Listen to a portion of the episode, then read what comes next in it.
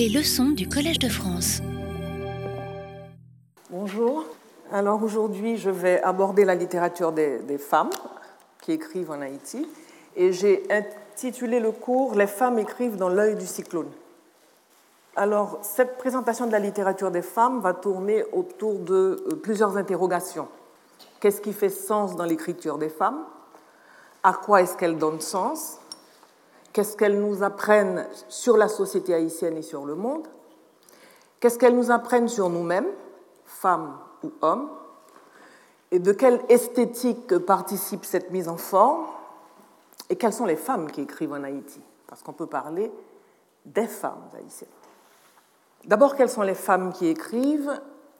Plus on monte dans l'échelle sociale, plus on va vers des couches sociales occidentalisées et des structures familiales qui s'inscrivent dans un modèle occidental. Ces femmes représentent une minorité sociale et culturelle. On a déjà parlé beaucoup de la formation sociale haïtienne, mais ce sont elles qui majoritairement ont écrit jusqu'à vraiment une époque très récente. Donc pour vous situer, quelles sont les femmes qui écrivent en Haïti ? Et elles ont toujours écrit majoritairement en français, évidemment. Il est couramment admis que dans toutes les sociétés et dans toutes les grandes religions, il n'existe pas de société plutôt ou de grande religion qui n'exile la femme et le mystère de son sexe aux limites de la culture, de ce qui la menace, mais aussi de ce qui, à partir de quoi ou contre quoi, la socialité et la théorie s'élaborent. Mais nous verrons que ça, c'est une hypothèse qui aurait une universalité de la représentation des femmes et de la place des femmes dans la société. On va voir qu'il y a des nuances. Et j'avais mis, en introduction à ma leçon inaugurale, j'avais parlé de Michelet et de la sorcière pour parler justement de le mystère de la femme. Michelet dira de nous, nature les a faites sorcières. Il choisira la figure symbolique de cette sorcière pour raconter toute l'histoire du Moyen-Âge, mais aussi toute l'histoire des révoltes de la paysannerie en France. La sorcière cueille les plantes médicinales, elle communique son énergie aux faibles, elle invoque les morts, elle offre au désespoir collectif une compensation. Et surtout, elle cumule un savoir. Ce savoir qui sera justement marginalisé quand on va entrer dans ce que Husserl appelle les tunnels des sciences. Et on va s'éloigner, comme il le dira lui-même, dans ce qu'il appelle l'oubli de l'être. Donc la femme, quelque part, conservera même de manière peut-être même connue d'elle-même, ce savoir-là.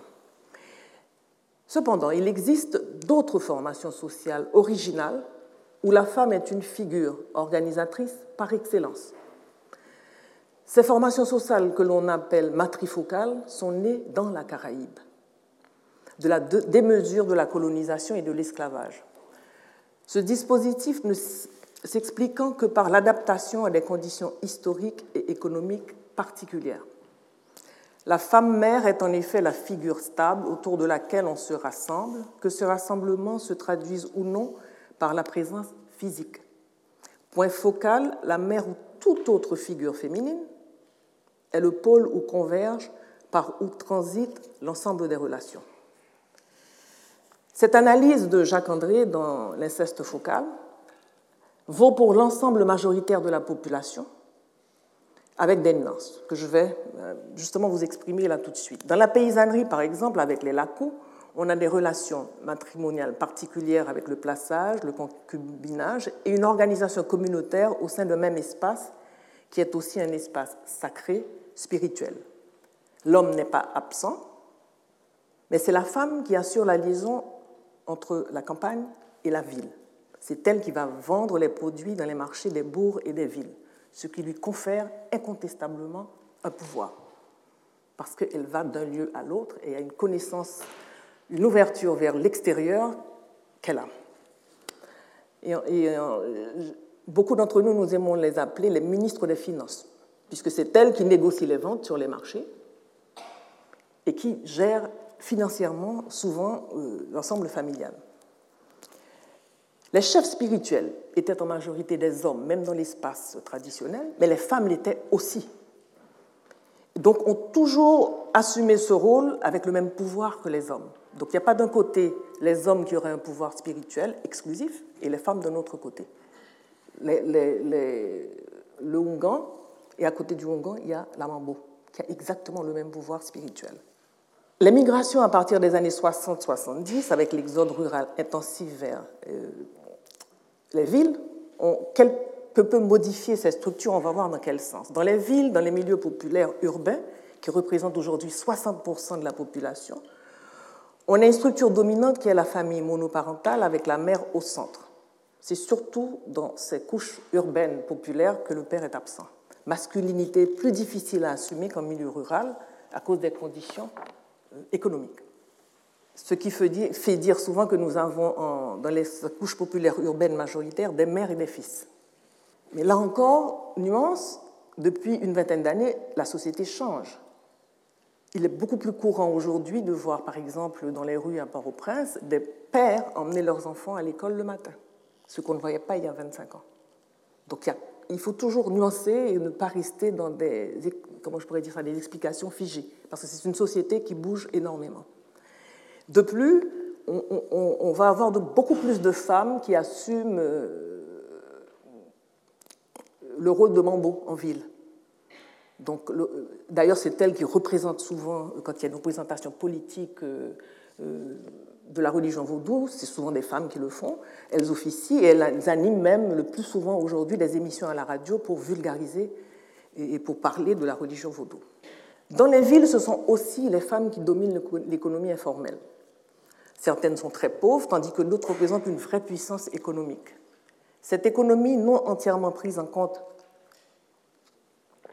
par les statistiques, représente la colonne vertébrale, finalement, aussi du pays. Mais cette centralité que je viens d'exposer n'a pourtant pas empêché la loi de minorer la femme, d'une part, et d'autre part, on attend encore une représentation politique de ces femmes qui correspondrait justement à cette forme économique, cette puissance économique et sociale. Elle n'existe pas. Et d'où l'idée pour moi de cette métaphore de l'œil du cyclone. Pourquoi cette métaphore ? Pourquoi le cyclone et pourquoi l'œil ? La définition la plus courante d'un cyclone est que c'est une perturbation atmosphérique sous l'aspect d'une grosse masse nuageuse associée à une dépression avec des vents tourbillonnants de plus de 120 km/h. Mais le cyclone est aussi composé d'un œil en son centre, où les vents sont très faibles malgré la tourmente qui l'encercle, où les précipitations sont rares malgré les trombes tout autour, et où, parfois, suprême grâce, il est possible d'observer le ciel bleu ou les étoiles. En plein milieu des vents, un espace central demeure où le firmament se laisse voir, où l'on peut jouir des vents calmes malgré l'agitation environnante. L'agitation environnante, c'est ce monde de bruit, de sang, de fureur, celui des conquêtes et des malheurs de ce monde que les hommes ont voulu dominer et qu'ils tendent à amener vers une destruction irréversible. Ce qui ne sous-tend surtout pas que les femmes n'ont pas exercé, elles aussi, le bruit et la fureur par la violence politique, économique ou physique, dans le concert de bruit et de fureur. Et nous aurons, par exemple, dans le corpus que je vais présenter, justement une femme qui politiquement a exercé la violence. Donc il ne s'agit pas d'essentialiser cette centralité, évidemment, parce que c'est un construit historique et social. Donc il n'y a pas d'étanchéité entre cet œil du cyclone et les bruits alentours. Il y a tout simplement que les femmes, de par leur histoire, ont occupé cette centralité sans qu'il y ait une représentation politique, comme je le disais la dernière fois, et sociale, correspondant justement à cette centralité de leur place. En Haïti, nous écrivons toutes, puisque je suis écrivaine, de ce lieu, de cet œil qui est central, qui renvoie à la centralité des rôles que nous tenons, et paradoxalement qui est aussi le lieu de notre exclusion. La loi, inspirée majoritairement du Code Napoléon, a voulu non seulement contrôler les femmes, leur corps, mais travailler à leur invisibilité. Il s'agit donc pour nous de penser de manière problématisée la place des femmes dans cette société et surtout la représentation qu'en font nous, autrices et écrivaines. Donc, travailler sur les silences de l'histoire et les impensés anthropologiques.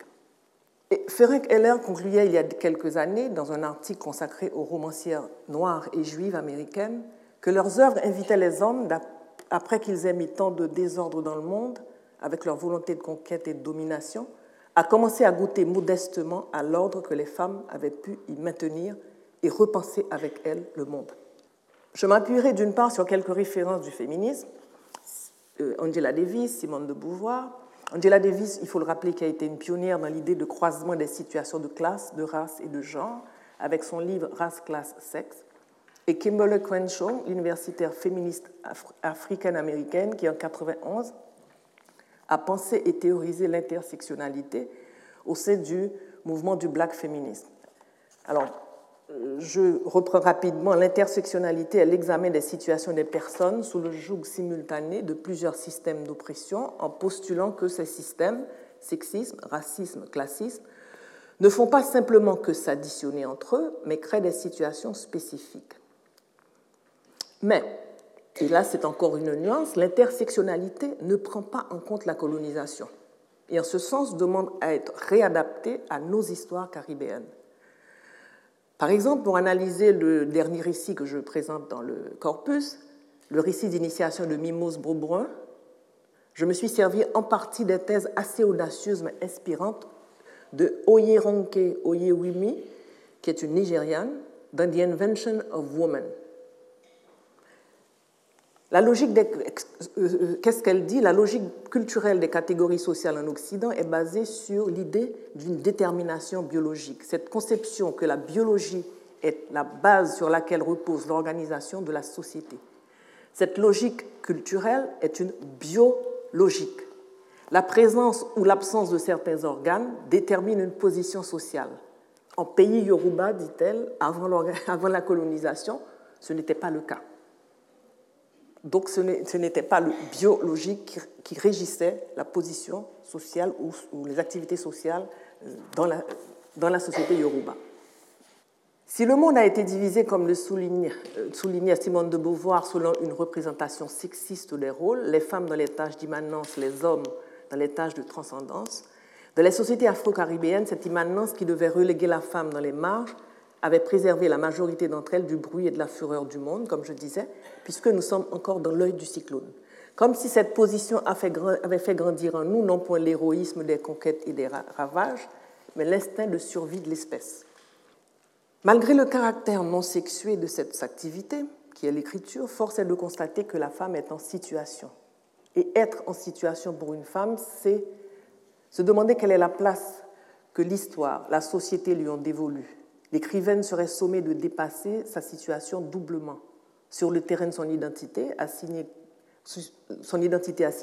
comme sur celui de la littérature, comme le font tout écrivain, toute écrivaine, qui vient véritablement troubler les certitudes du monde à sa façon.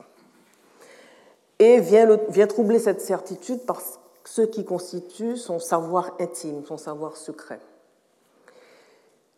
Devant la feuille blanche, nous éprouvons les mêmes angoisses, l'écriture n'étant pas en soi une activité sexuée, les mêmes angoisses que l'homme, face au seul combat qui vaille pour qui veut créer, l'homme ou la femme, qui est le combat contre le temps, donc contre la mort. Même si cette littérature n'est pas sexuée, qu'il n'existe pas deux langues, l'une masculine, l'autre féminine, on doit quand même on peut se permettre de dégager un certain nombre de constantes, susceptibles de dessiner les contours d'une grande parole propre aux femmes, par leur situation précisément. Les perspectives différentes qui font que nous sommes beaucoup moins dans la projection que dans l'introversion. Par exemple, c'est Marie Chauvet qui, la première, va introduire le monologue, véritablement le monologue moderne dans le roman haïtien, technique qui sera reprise ensuite par des écrivains comme Jean-Claude Charles et Dany Laferrière. Micheline Dussek sera la première à déserter les deux langues nationales, français-créole, pour écrire en espagnol, je l'avais déjà dit, et Louise Gentica est la première à le faire en anglais. C'est une intuition qui vient confirmer ce que dit Myriam Chancy dans son livre « Framing Silence », à savoir que les femmes vont vers ce chemin précisément de cette intimité parce qu'elles vivent le patriarcat et la manière dont le patriarcat définit le nationalisme ou l'identité à leur façon. L'absence ou la moindre prégnance de certains thèmes comme la question identitaire ou nationale chère aux hommes est telle que pensée par eux. ce qui amène les femmes à transgresser les idéologies nationalistes traditionnelles et reformuler la nation et l'identité à travers le prisme du personnel et du communautaire. Là, je cite Myriam Chancy dans son très intéressant livre « Framing Silence ». On retrouve l'espace domestique ou intime qui acquiert la dimension d'un univers en soi. Leur distance ou non par rapport aux normes de langage. Les femmes avaient tendance à respecter beaucoup plus les normes de la langue. Avec quelqu'un comme Yannick Jean, on s'inscrit dans une subversion de la langue beaucoup plus intéressante et beaucoup plus dans le sens de quelqu'un comme Davertige, par exemple, ou Magloire Saint-Aude. Et elle rappellera, on vous verrez ces textes, beaucoup plus Clarice Lispector ou Hélène Sixtus. La place du créole, sa présence ou non, ou son mode de présence quand il est utilisé. Évidemment qu'il y a une sorte de coupure de genre des langues. La femme utilise moins volontiers le créole que l'homme, puisque le créole est connoté plus vulgaire, plus populaire, et forcément, les femmes ont mis beaucoup plus de temps à s'emparer du créole et à écrire dans la langue créole. Mais depuis quelque temps, ce n'est absolument pas le cas. Elles écrivent de la poésie en créole. Il y a même eu un premier roman en créole qui a obtenu, par une très jeune femme, qui a obtenu il y a 2 ans le prix des chants.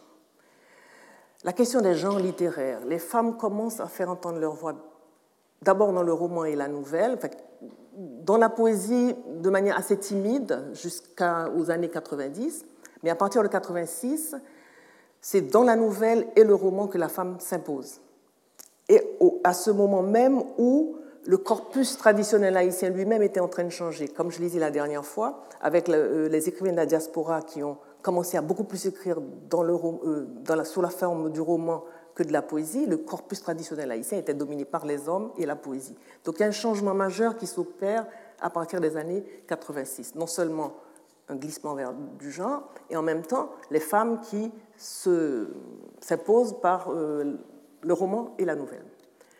Et évidemment, la récurrence du thème du corps, c'est une manière dans les romans et dans l'écrit des femmes de se défaire du contrôle du corps et de rendre ce corps visible à notre façon. Mais il y a très peu de femmes d'origine populaire qui ont écrit jusque-là. Et on avait très peu de témoignages sur cet autre rapport au corps, cet autre rapport à la langue. Et ce que nous allons voir avec un texte de Mimose Beaubrun qui s'appelle « Nandomi », qui est le récit de son initiation. Alors, ce qui est intéressant, on rappelle, par exemple, Michel Foucault dit qu'à partir de la seconde moitié du XVIIIe siècle apparaît une nouvelle technologie du pouvoir, il l'appelle, la biopolitique, qui a affaire à la population, et à la population comme problème politique, comme problème scientifique, et comme problème biologique. Ce qui apparaît, c'est un corps multiple, corps à nombre de têtes, sinon infini, du moins pas nécessairement dénombrable. Et c'est à partir de ce moment-là que l'ordre du monde devient incorporé. Et c'est cette biopolitique qui va être appliquée, comme le dit Anne-Laura Stoller, par l'Empire dans l'ensemble des colonies à partir du XIXe siècle. Et qui va s'inspirer, évidemment, de la logique, de cette biologique dont parle Michel Foucault, mais avec une nuance. Il fallait codifier les rapports pour que soient sécurisées les frontières où les rencontres entre hommes-femmes étaient possibles. Donc, il fallait une politique des affects et qui est devenue un véritable enjeu stratégique dans les colonies. Mais ce qui est intéressant avec Haïti, c'est qu'après 1804, la volonté majoritaire de tourner le dos à la fois au système plantationnaire et au système néocolonial mis en place passe par cette échappée du corps par le vaudou. Donc il sera toujours difficile de pouvoir exercer un contrôle, une biopolitique, si je peux dire, par justement cette échappée. Donc ce marronnage ne va pas seulement être un marronnage de forme politique, un marronnage social, ça va être un marronnage par cette échappée du corps. Donc, si je dois relier ce cours à l'intitulé de ma leçon inaugurale, il est évident que les femmes sont dans une urgence de dire, à la fois par rapport à la question de la domination de genre, de classe, et de couleur et de race, mais aussi dans un rêve d'habiter un lieu de non-exclusion, le lieu de l'écriture qui se doit de rester évidemment imaginaire. Alors, j'ai choisi un corpus depuis le début du XXe siècle. Le premier texte que nous avons, c'est un texte de Cléante de Valcin. Je suis sûre que beaucoup d'entre vous n'entendent ce nom que pour la première fois. Elle écrit au début du XXe siècle. Et c'est évidemment un texte tout à fait à l'eau de rose, un peu bleuette. Alors là, elle découvre que l'homme, le jeune homme qu'elle rencontre à Paris, puisqu'on l'a envoyé faire des études, se trouve être son demi-frère parce que son père avait eu un fils, voilà.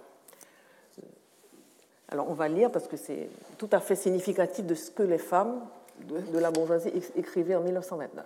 « Mais c'est mon portrait, fit Adeline, avec douleur, en fixant le médaillon. C'est moi-même, vais-je devenir folle? Je sens que ma tête, quelque chose qui bouillonne comme dans le crépitement des balles qui, pendant les guerres civiles d'antan, me faisait tant trembler. Je ne puis plus rassembler mes idées, je suis donc folle, ma raison s'en va peu à peu et je ne puis la retenir. Oh, que je souffrais quand je voulais attraper une libellule qui s'enfuyait. Et je ne puis même pas pleurer devant la fuite de ma raison, larmes brûlantes d'autrefois que j'ai versées capricieusement, larmes d'enfant dorlotées. Groupez-vous encore en mes yeux pour que je pleure, je suis paralysée et stupéfiée, mais je ne souffre pas. » Voilà. « Au secours, fit-elle dans un sanglot et s'évanouit. » Entre Cléante de Valcin et Marie Chauvet, vous allez voir, la différence est évidemment frappante. Entre-temps, il y a eu d'autres écrivaines à écrire un certain nombre de textes. Je veux parler de Annie Desrois, je veux parler de Marie-Thérèse Colimon, Paulette Pougeul-Auriole. Mais celle qui va vraiment marquer, c'est Marie Chauvet. Lord Ansteller, que je cite encore dans la chaire de l'Empire, nous rappelle à juste titre que l'ordre du monde est incorporé, autrement gravé dans le corps. D'une part, et d'autre part, le corps non blanc participe au fantasme colonial et c'est particulièrement du corps des femmes dont ce fantasme va se nourrir. Dans les situations coloniales, c'est toujours la question raciale qui est posée. L'ordre racial fonde l'ordre colonial et son système de représentation. Il sera impossible, dans la société postcoloniale, dans la nouvelle colonisation qui se met en place à partir de 1804, donc qui succède à l'indépendance, de se défaire de ce système de représentation. Ce ne sera plus la question raciale, ça va être en Haïti la question de couleur. Alors, la trilogie de Marie Chauvet, il y a Amour, Colère, Folie. Dans Amour, qui est le premier texte de la trilogie, je prends un passage. Je suis née en 1900, époque à laquelle les préjugés battaient leur plein dans cette petite province. 3 groupes s'étaient formés qui vivaient aussi isolés, l'un de l'autre que des ennemis. Les aristocrates, dont nous faisions partie, les petits bourgeois et les gens du peuple. Tiraillés par l'ambiguïté d'une situation particulièrement délicate, je commençais dès mon jeune âge à souffrir à cause de la couleur foncée de ma peau. Cette couleur acajou, héritée d'une lointaine aïeule et qui détonnait dans le cercle étroit des blancs et des mulâtres blancs que mes parents fréquentaient. Mais c'est le passé et je ne tiens pas, pour l'instant du moins, à me tourner vers ce qui n'est plus. Au dire de Paul, je me suis empoisonné l'esprit en m'instruisant. Mon intelligence sommeillait et je l'ai réveillée. Voilà la vérité. De là l'idée de ce journal. Donc nous suivons le journal de cette sœur. Je me suis découvert des dons insoupçonnés. Je crois pouvoir écrire. Je crois pouvoir penser. Donc c'est une prise de pouvoir de cette sœur exclue par l'écriture. Réduire ma vie intérieure à la mesure de l'œil. Voilà mon but, la noble tâche. On en revient donc à la question de couleur, qui n'est pas la question de la race, c'est la question de couleur, mais qui n'est un sous-produit de la question de la race. Donc on est encore dans l'intersectionnalité, le sexe, la race et la classe. Et Marie Chauvet le pose de manière admirable dans Amour, colère, folie. Je crois que c'est la première écriture que nous avons qui pose ce problème de manière aussi directe. Parce que quand on avait des marxistes comme Jacques Roumain ou Jacques-Stéphane Alexis, évidemment, ces questions étaient renvoyées à des questions d'épiphénomènes, c'était des questions secondaires. Elle brise cette doxa politique et elle dit « Ah non, moi je veux que ce soit posée comme question centrale, aussi centrale que les questions de classe, etc. On va faire une critique de la politique, mais il faut tout prendre en compte. Donc, en ce sens, elle est une pionnière. Et là, je vais citer une plus longue citation du texte de Micheline Lamel qui s'appelle « Idéologie de couleur et classe sociale en Haïti », qui est un texte incontournable et vraiment une référence essentielle. Ce qui est désigné en Haïti comme la question de couleur haïtienne se réfère en dernière analyse aux luttes qui ont opposé et qui opposent encore les secteurs noirs et mulâtres des classes dominantes. Cependant, elle implique une problématique de la couleur qui rejaillit sur toute la société haïtienne, infiltrant à des degrés divers et selon des modalités diverses l'ensemble des pratiques et des discours. Question éminemment politique, hautement subversive à ses heures, question affective également, au sens où elle colle à la peau. Le deuxième passage que je vais analyser avec vous figure dans le deuxième texte de la trilogie, qui s'appelle « Colère ». Les parents donc, de cette famille, Rose, la famille de Rose, l'héroïne, ce sont les propriétaires terriens, dont les terres vont être spoliées par, justement, les hordes, je pourrais dire, duvalieristes montantes. Mais dans son analyse, l'héroïne commence à se dire « mais mes parents avaient ces terres, mais comment est-ce qu'ils les avaient eues? Et comment est-ce qu'ils traitaient les gens qui étaient sur ces terres ?» Évidemment, le chef politique, je crois que ça doit être quelqu'un de l'armée, dit au père, pour pouvoir vous rendre les terres, je veux que vous me donniez votre fille. Et c'est le passage où elle est en présence de cet avocat, qui est aussi un milicien. Et voilà le dialogue, voilà comment elle voit. « Ton imbécile de père m'a-t-il appris, est venu me voir pour me supplier de t'épargner. Il pleurait. Tu tiens de lui ta tête de martyr. Et ton frère, qu'attend-il pour entrer dans nos rangs, c'est-à-dire pour devenir lui aussi un milicien? Il n'est pas contre nous, au moins. Non, calme-toi, je sais bien qu'il n'oserait pas. Sais-tu qui j'étais avant de devenir l'autorité qui étend sur ta tête sa main puissante pour te protéger? Non, je ne te le dirai pas. Tu serais capable de te sauver d'ici et je tiens à toi. Attends, laisse-moi fermer cette porte à clé. Un mendiant pouilleux. Voilà ce que j'étais. Oui, ma belle, un mendiant, méprisé, honni par les inaccessibles têtes de saintes de ton espèce. Et maintenant, ouvre les jambes. Attends, je vais te défaire les cheveux. Tu ressembles davantage encore à une sainte. J'aime les saintes. Autrefois, quand j'étais petit, j'allais m'asseoir à l'église et pendant de longues heures, je les contemplais. Mais les bras en croix. Tu es pâle, tu as l'air de souffrir, tu es parfaite. C'est ça, souffre et tais-toi. Dans ce texte, on retrouve non seulement les rapports sociaux, historiques, entre deux groupes dans une société, et en même temps, une femme qui va subir un viol. Elle subit le viol, mais en même temps, elle essaie de comprendre ce qui s'est passé. Pourquoi est-ce que les rapports sont arrivés à un tel point qu'elle est obligée de se retrouver dans une telle situation ? Et c'est en ce sens que Marie Chauvet va plus loin. Parce que ce qui est intéressant, elle mélange histoire et intimité. Cette parole de la première personne a une force et elle se fait en dehors de toute, comment je pourrais dire ça, d'étendard politique ou d'échafaudage politique qui pourrait enlever à cette parole justement sa force. Et ce qui est intéressant dans le texte aussi, j'oubliais de dire, c'est qu'on va retrouver toutes les constructions sur le corps noir faites par l'Occident, on les retrouve dans les textes de Marie Chauvet. Et en ce sens, je vous recommande un autre livre essentiel aussi sur cette question, c'est « Le corps noir » de Jean-Claude Charles.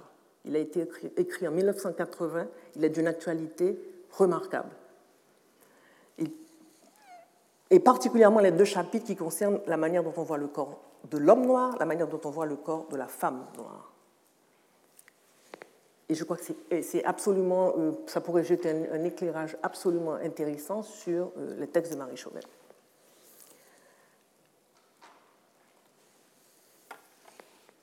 On arrive à une autre écrivaine qui est absolument puissante de par son écriture, c'est Yannick Jean. Elle est à la fois poétesse, romancière, et elle va dans le sillage de l'inconnu et du mystère. Et la littérature, c'est quelque chose, elle exploite aussi, elle explore la langue. Et elle dit beaucoup de choses sur la féminité à travers la langue. Ma mission est de trier, ranger, cataloguer, miroir, femelle, lèvres, étonnement au fur et à mesure de la livraison. J'ai la jouissance d'une chambre claire, dorée le matin, rougie du sang des nuages le soir. Ma table de travail est polie et spacieuse. Devant chaque miroir veille un cerbère qui me somme de me nommer et gaspille mon temps. C'est la seule ombre au tableau. Depuis toujours, c'est la même histoire, les mêmes gardes-chuons, sous des déguisements différents, le même trajet, une circonspection massive de leur côté et du mien, la tentation de leur rire au nez. Mais on ne rit pas dans ce labyrinthe-là. Je sens intuitivement une connivence entre le rôle qui m'est dévolu et le matériel octroyé. Je ne sais de quoi est accusé ceci, quel crime a commis cela, mais je sais qu'il me faudra chausser les bottes de l'ogre ou marcher à reculons. Mais comme je suis la nonchalance, je me promène lentement, très loin, à milieu de ces tracas aux odeurs rances. Ma mission est simple, rafistoler, rattraper, mettre en bon ordre. Mon meilleur outil est la certitude que les dés sont pipés. Ça aussi, c'est une écrivaine. Alors, ce passage est tiré d'un texte qui s'appelle « La fidélité non plus ». L'autre écrivaine dont je voulais parler cet après-midi, le temps est très court, donc je dois aller vite, c'est Jean-J. Dominique. Et son roman « Mémoire d'une amnésie », qui est un roman extrêmement intéressant sur le plan formel, elle est l'une des premières à avoir fait s'alterner la voix d'une héroïne et la voix de celle qui écrit.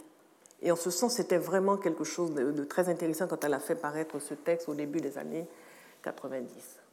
Et là, elle raconte l'expérience d'une jeune haïtienne qui arrive à Montréal, donc l'expérience de l'exil pour une jeune femme. L'arrivée. Alors, son roman s'appelle, excusez-moi, « Mémoire d'une amnésique ». L'arrivée.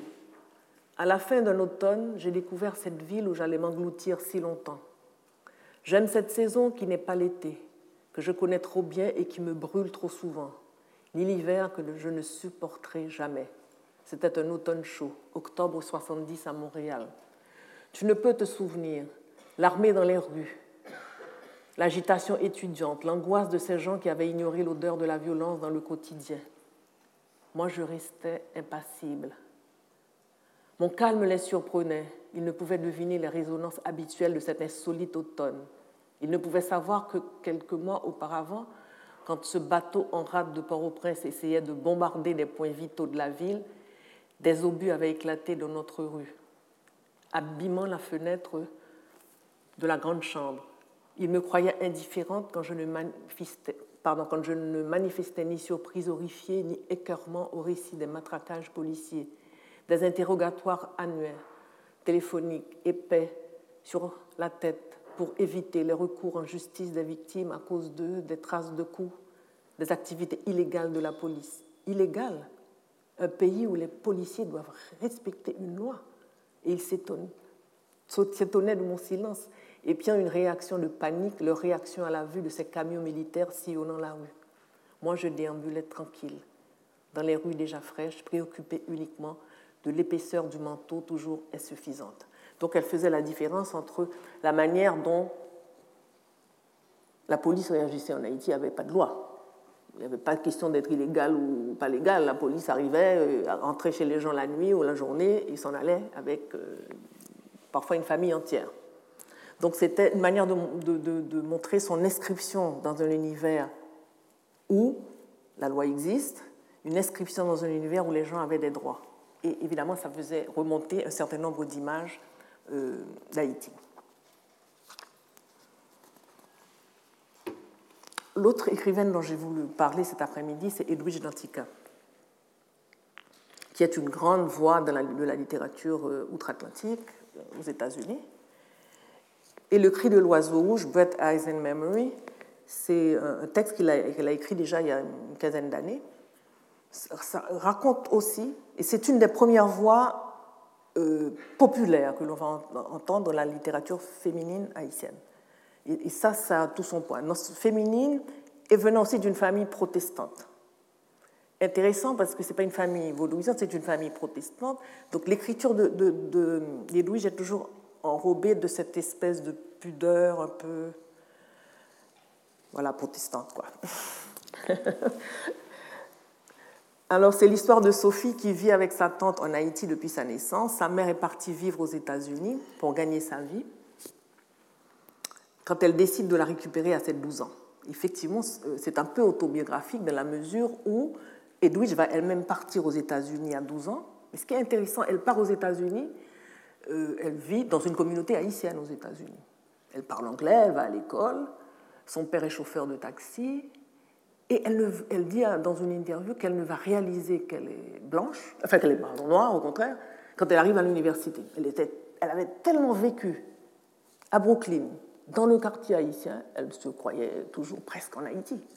Et c'est son arrivée à l'université que ça va être un choc pour elle. Voilà.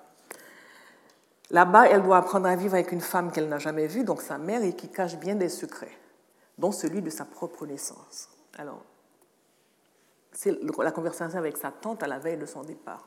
« Mon ange, dit-elle, je voudrais que tu saches que par la parole ou l'exemple, je t'ai appris l'amour. Je dois te dire que j'aime ta mère. Tout ce que j'aime en toi, je l'ai aimé en elle d'abord. C'est pour cela que je ne m'opposerai pas à elle en te gardant ici. Je ne veux pas non plus que tu ailles t'opposer à elle là-bas. Dans ce pays, il y a beaucoup de bonnes raisons pour les mères d'abandonner leurs enfants. » Elle s'arrêta pour enlever la poussière sur les coussins du salon. « Mais tu n'as jamais été abandonnée. Tu étais avec moi. Enfant, ta mère et moi n'avions de contrôle sur rien, même pas sur notre corps. » Elle posa le poignet sur sa poitrine et son ventre. Quand mon père est mort, ma mère a dû fouiller un trou et juste l'y mettre. Nous sommes une famille avec de la boue sous nos ongles. Tu sais ce que cela veut dire ? Elle n'a pas attendu ma réponse. Cela veut dire que nous avons travaillé la terre. Nous ne sommes pas éduqués. Mon père n'aurait jamais imaginé qu'un jour nous habiterions une maison que des personnes comme Monsieur et Madame Augustin habitent. Lui est un instituteur. Et nous, des enfants des mornes, descendantes de paysans. Ce qui est intéressant, elle met aussi quelquefois l'anglais et le créole, petite soyette. C'est l'expression en créole pour dire enfant de pauvre. Ragamuffin. Voilà, elle met les deux. Donc on a le créole et l'anglais. L'autre écrivaine qui est aussi intéressante, donc il y en a beaucoup. J'ai dû faire un choix, je suis certaine que je vais faire des ennemis, mais bon, il a fallu choisir. C'est Marie-Célie Agnan.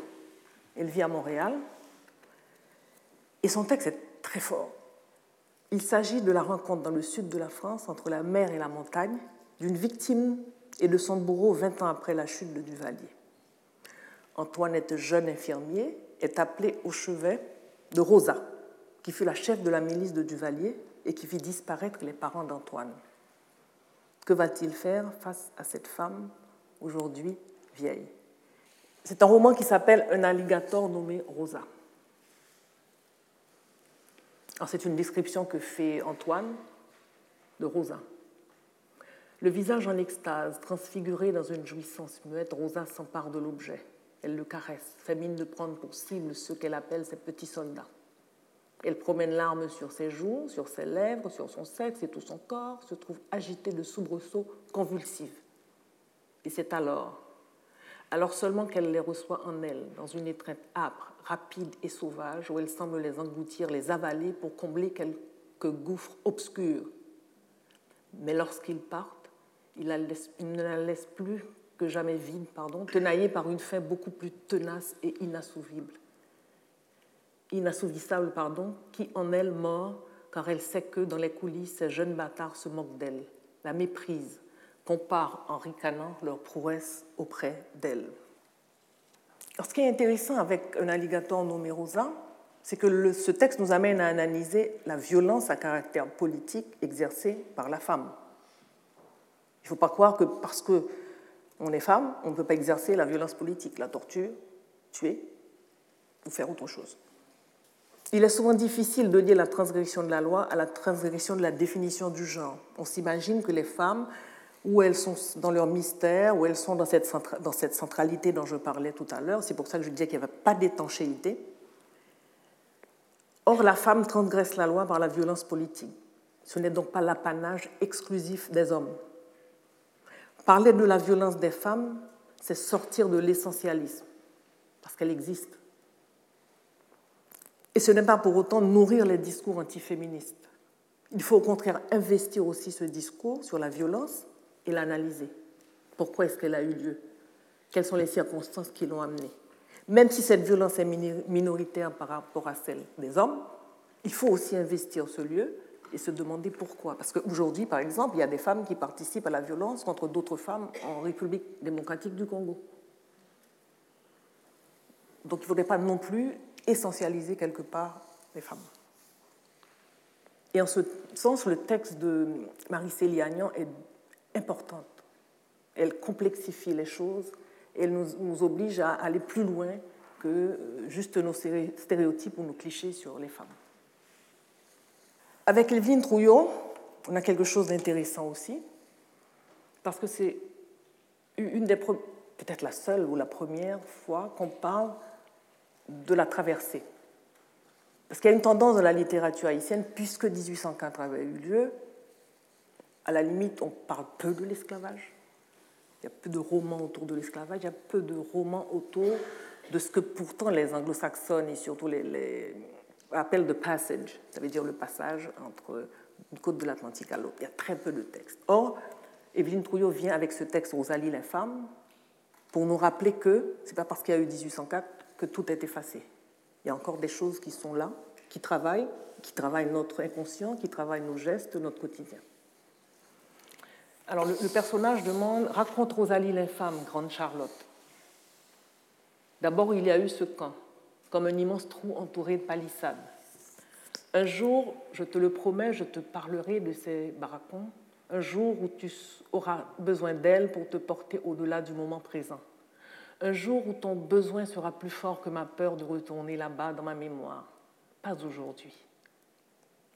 Dans le bateau, j'ai découvert une nuit inconnue, sans ciel, sans étoiles, sans brise, avec des corps serrés les uns contre les autres, sans amour ni passion, avec des odeurs et des gestes dépouillés de leur intimité, des étreintes enchaînées et des gémissements continus.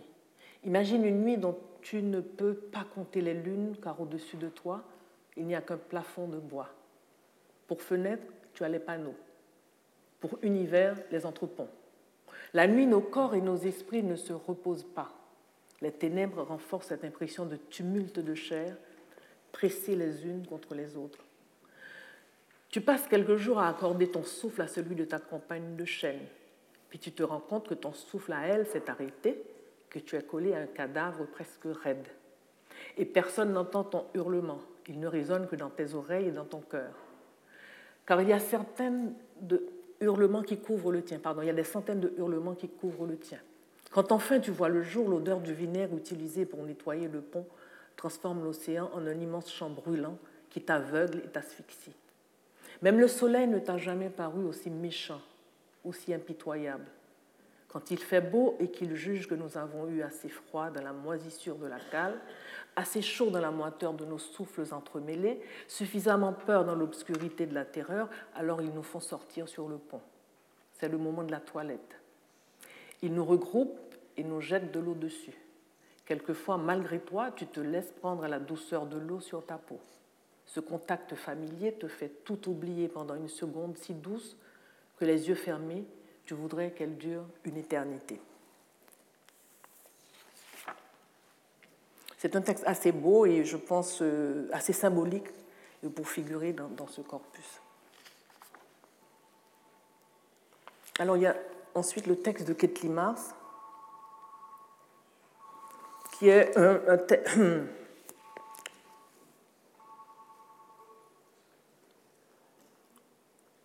C'est un texte où elle raconte l'histoire d'une femme dont le mari a été emprisonné et qui se retrouve à devenir la maîtresse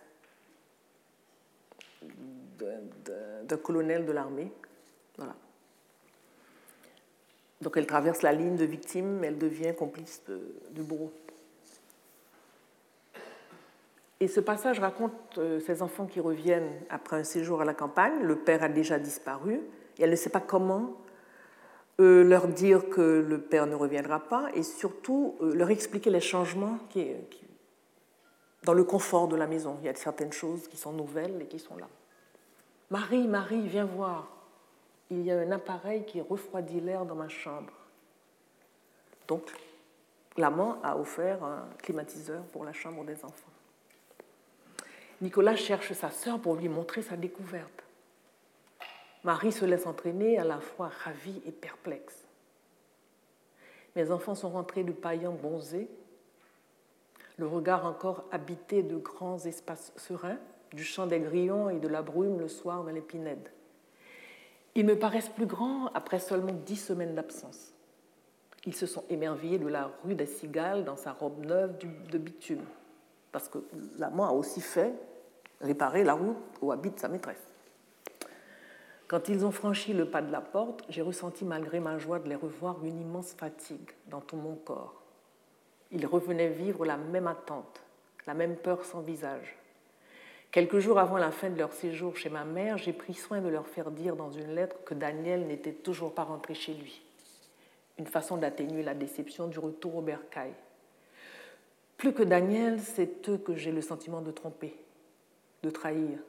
Daniel pourrait comprendre les détours inexorables de ma vie en son absence, mais que dire d'autre à ces innocents? Comment les protéger, sinon avec des mensonges?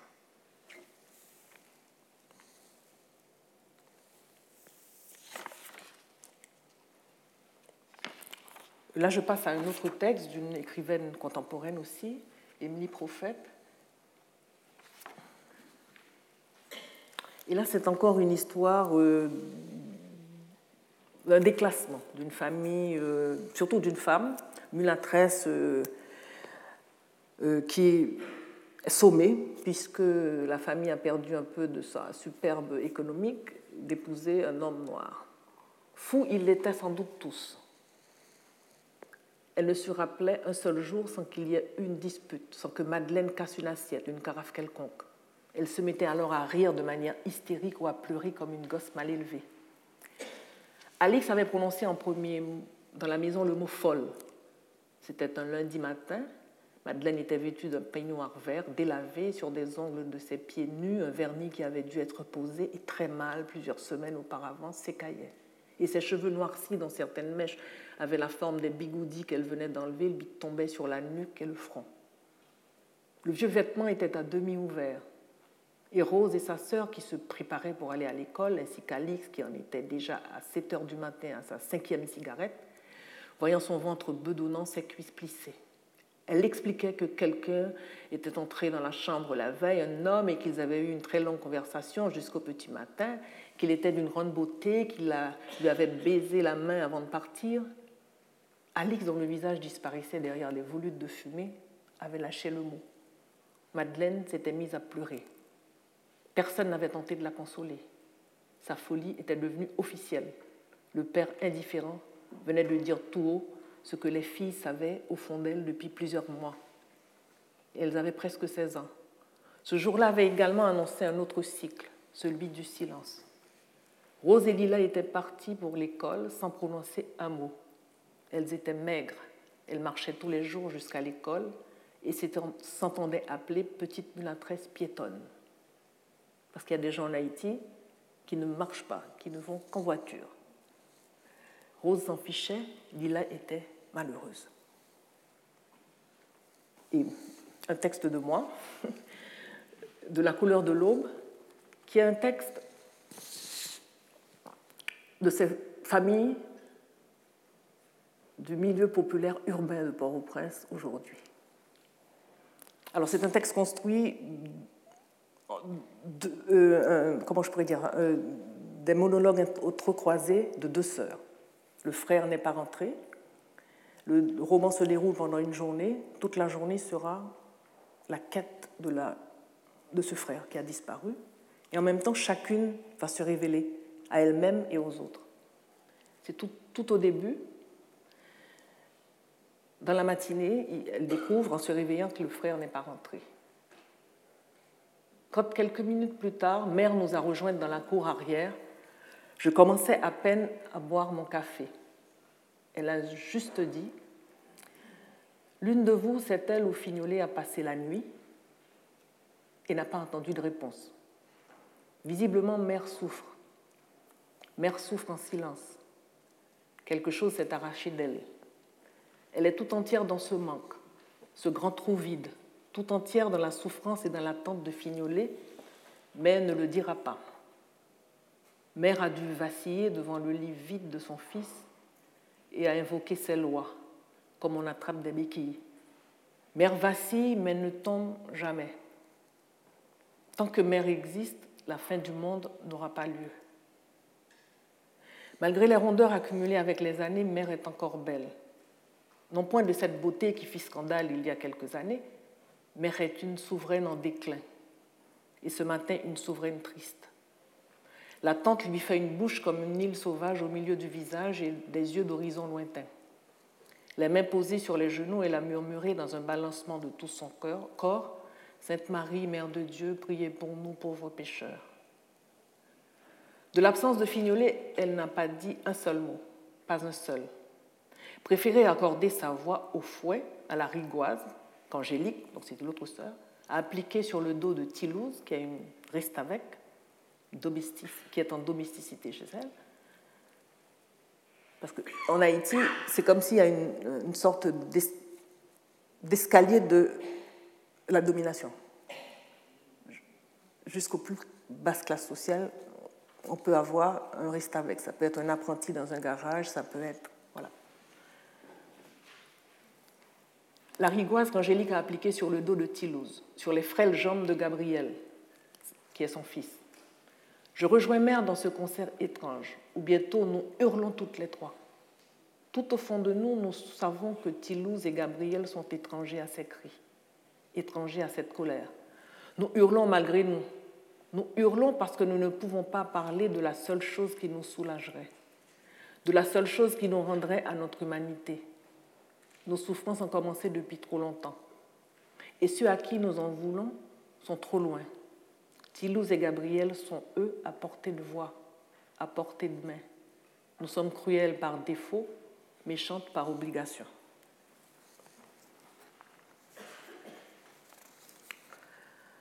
J'ai parlé de cette jeune haïtienne qui, il y a 2 ans, a écrit donc un roman en créole. On va rapidement lire le texte. Je vous le présente en créole.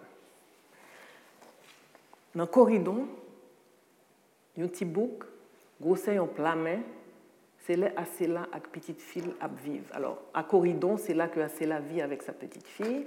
Asela fait que saute dans danse, loi, qu'elle vierge. Elle revient d'un service vaudou chez vierge. Là, un groupe missionnaire débarqué dans le corridor vient prêcher bonne nouvelle Jésus-Christ. Au moment où un groupe de missionnaires protestants sont arrivés pour dire la bonne parole de Jésus-Christ. Alors, la mission a distribué de la nourriture, des vêtements et des quantités d'autres choses en prêchant de porte en porte. Le groupe est composé de 20 femmes. Dans le groupe, il y a 20 femmes. Au milieu d'elles, il y a une femme à la peau claire, aux longs cheveux, qu'on appelle Madame Leroy. C'est lui-même, c'est elle alors qu'elle est venue frapper à la porte d'Asela. Et tout de suite, cette femme missionnaire, ses yeux tombent sur la petite fille qui s'appelle Myrna, la petite fille de Asela, et il lui dit « Restez mes amis, à la belle petite fille, ah, qu'est-ce qu'elle est belle votre fille, c'est votre fille madame, c'est demoiselle ou madame ?» « Ala Timoun semblait avec Somme ». Évidemment, ça va être le début de l'histoire d'adoption. Le dernier texte que je vais présenter, c'est le texte de Mimose Beaubrun qui s'appelle « L'endormi ». Mimose Beaubrun est chanteuse du groupe Bookman Experience, mais en même temps, c'est une anthropologue, donc qui a fait ses études à la faculté. Et elle fait le récit de sa propre initiation au vaudou. Un très beau texte. Madison Smart Bell, écrivain américain, dans sa préface de Nandomi, voilà ce qu'il dit. Nandomi est le seul récit offert au public jusqu'à présent d'une pratique du vaudou privé, mystique, intérieure. Alors, pour ne pas vous distraire, son contenu établit le même rapport au cérémonial vaudou que le zen au bouddhisme conventionnel, le soufisme à l'islam conventionnel, la pratique des saints délaissés au christianisme conventionnel.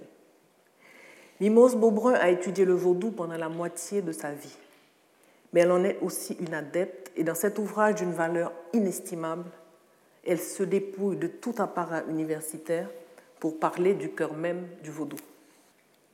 Alors c'est la première prise de possession de Mimose. J'étais debout en train de danser devant les tambourineurs, le pot d'eau toujours dans la main, parce qu'elle était dans un rite d'initiation. Alors je ne fis plus attention, je me laissais aller dans ma danse. Un moment, je me dis, mon Dieu, comment m'arrêter? Mais je ne pouvais retenir cette pensée. La danse, le son, le rythme étaient plus forts. Ils entraînaient mon corps dans une ronde folle. Je pouvais tout entendre malgré le bruit assourdissant des tambours. Je ne parvenais pas à parler. J'étais incapable de prononcer un mot, engourdi par un sommeil de plomb, en même temps qu'éveillé. Je me plaisais dans cet état entre deux eaux, profondément endormie et pleinement consciente de moi-même. Une résidente de la cour, Madame Reynolds, me demanda d'aller honorer le père de la caille. Elle me conduisit à l'intérieur de la caille mystère, donc l'hôtel. Elle me présenta un œuf sur un plateau blanc, de la farine de manioc, que je n'aimais pas, et du sirop d'orgeat, puisque chaque divinité a des couleurs correspondant à cette divinité, mais en même temps de la nourriture spécifique. Puis je mangeais un peu de farine et bu du sirop. Je dis merci à la dame sans prononcer un mot, c'est-à-dire dans un langage mental. Elle comprit et me répondit avec politesse « Je suis à ton service ». Je lui pris la main, la conduisis vers un lieu et lui dis qu'en ce lieu, il y avait une main, en créole, une mare, qui avait séché comme présage de la carence de gens assoiffés de connaissances. Elle me répondit qu'en effet, il y avait une mare, mais qu'elle ne l'avait pas connue. Je la touchai et son corps tout entier trembla. Elle tomba au sol. Et je me suis réveillée dans une mare d'eau à quelques mètres au sud-ouest de la Caïmisté. Il y avait des gens autour de moi qui me regardaient. Je ne comprenais pas le pourquoi de toute cette attention dont j'étais entourée. Je ne cherchais pas non plus à comprendre. Lolo, qui est son compagnon, qui est chanteur du groupe, me prit la main et me chuchota à l'oreille. Tu avais un loi, ça veut dire que tu as été possédé par une divinité. Cela n'avait aucune importance pour moi. Je n'étais ni contente ni fâchée, seulement moi je savais que j'étais en train de rêver. Lolo me couvrit de sa chemise. Il me posa quelques questions sur mon état, du genre « Comment te sens-tu ? As-tu froid ? Veux-tu changer de robe ? Elle est mouillée. » Je ne répondis même pas. Je ressentais une sorte d'indifférence, un sentiment de non-pitié. Cet état qui ne tolère aucun apitoiement sur soi-même ou sur quoi que ce soit, puisque rien n'est important en soi. Trois choses sont importantes à retenir, puisque c'est surtout des pistes de réflexion que je propose. Voilà pourquoi ce corps qui expérimente une autre dimension, c'est par ce corps que précisément la population cherche à échapper à cette contrôle du biopouvoir, de la biopolitique.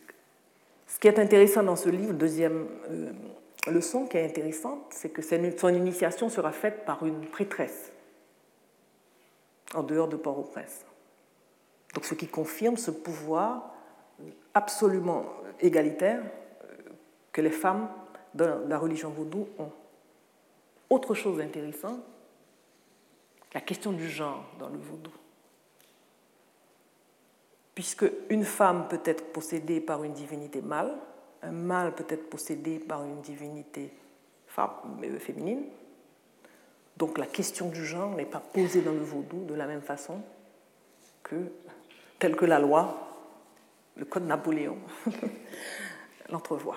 Donc c'est intéressant de voir qu'avec ce texte de Mimose Beaubrun, nous entrons précisément dans cette autre dimension du corps. Et cette Nigérienne, quand elle a, dans son livre qui parle de The Invention of Woman, l'invention de la femme, ces analyses collent très bien à cette prise de possession que Mimose Beaubrun décrit dans son texte. En conclusion, la production d'un savoir des femmes sur elles-mêmes et la différence avec le savoir produit par le patriarcat est aussi un sujet important. L'approche féministe de l'épistémologie cherche à établir la création de connaissances selon un point de vue féminin. Pour finir, nous dirons que la culture de la femme ne devrait pas être vue en termes littéraires seulement, mais aussi anthropologiques, comme la culture des peuples opprimés qui ont nourri les autres sans le savoir. La revendication fondamentale de ces écritures n'est pas de laisser l'œil pour aller grossir la fureur des vents tout autour, mais d'opérer un déplacement total, un bouleversement radical, en abandonnant ces zones cycloniques pour questionner cette division du monde et le vrai sens de la vie, afin que le seul avenir qui nous reste ne soit pas que le monde aille à sa perte. Merci. Retrouvez tous les contenus du Collège de France sur www.college-2-france.fr.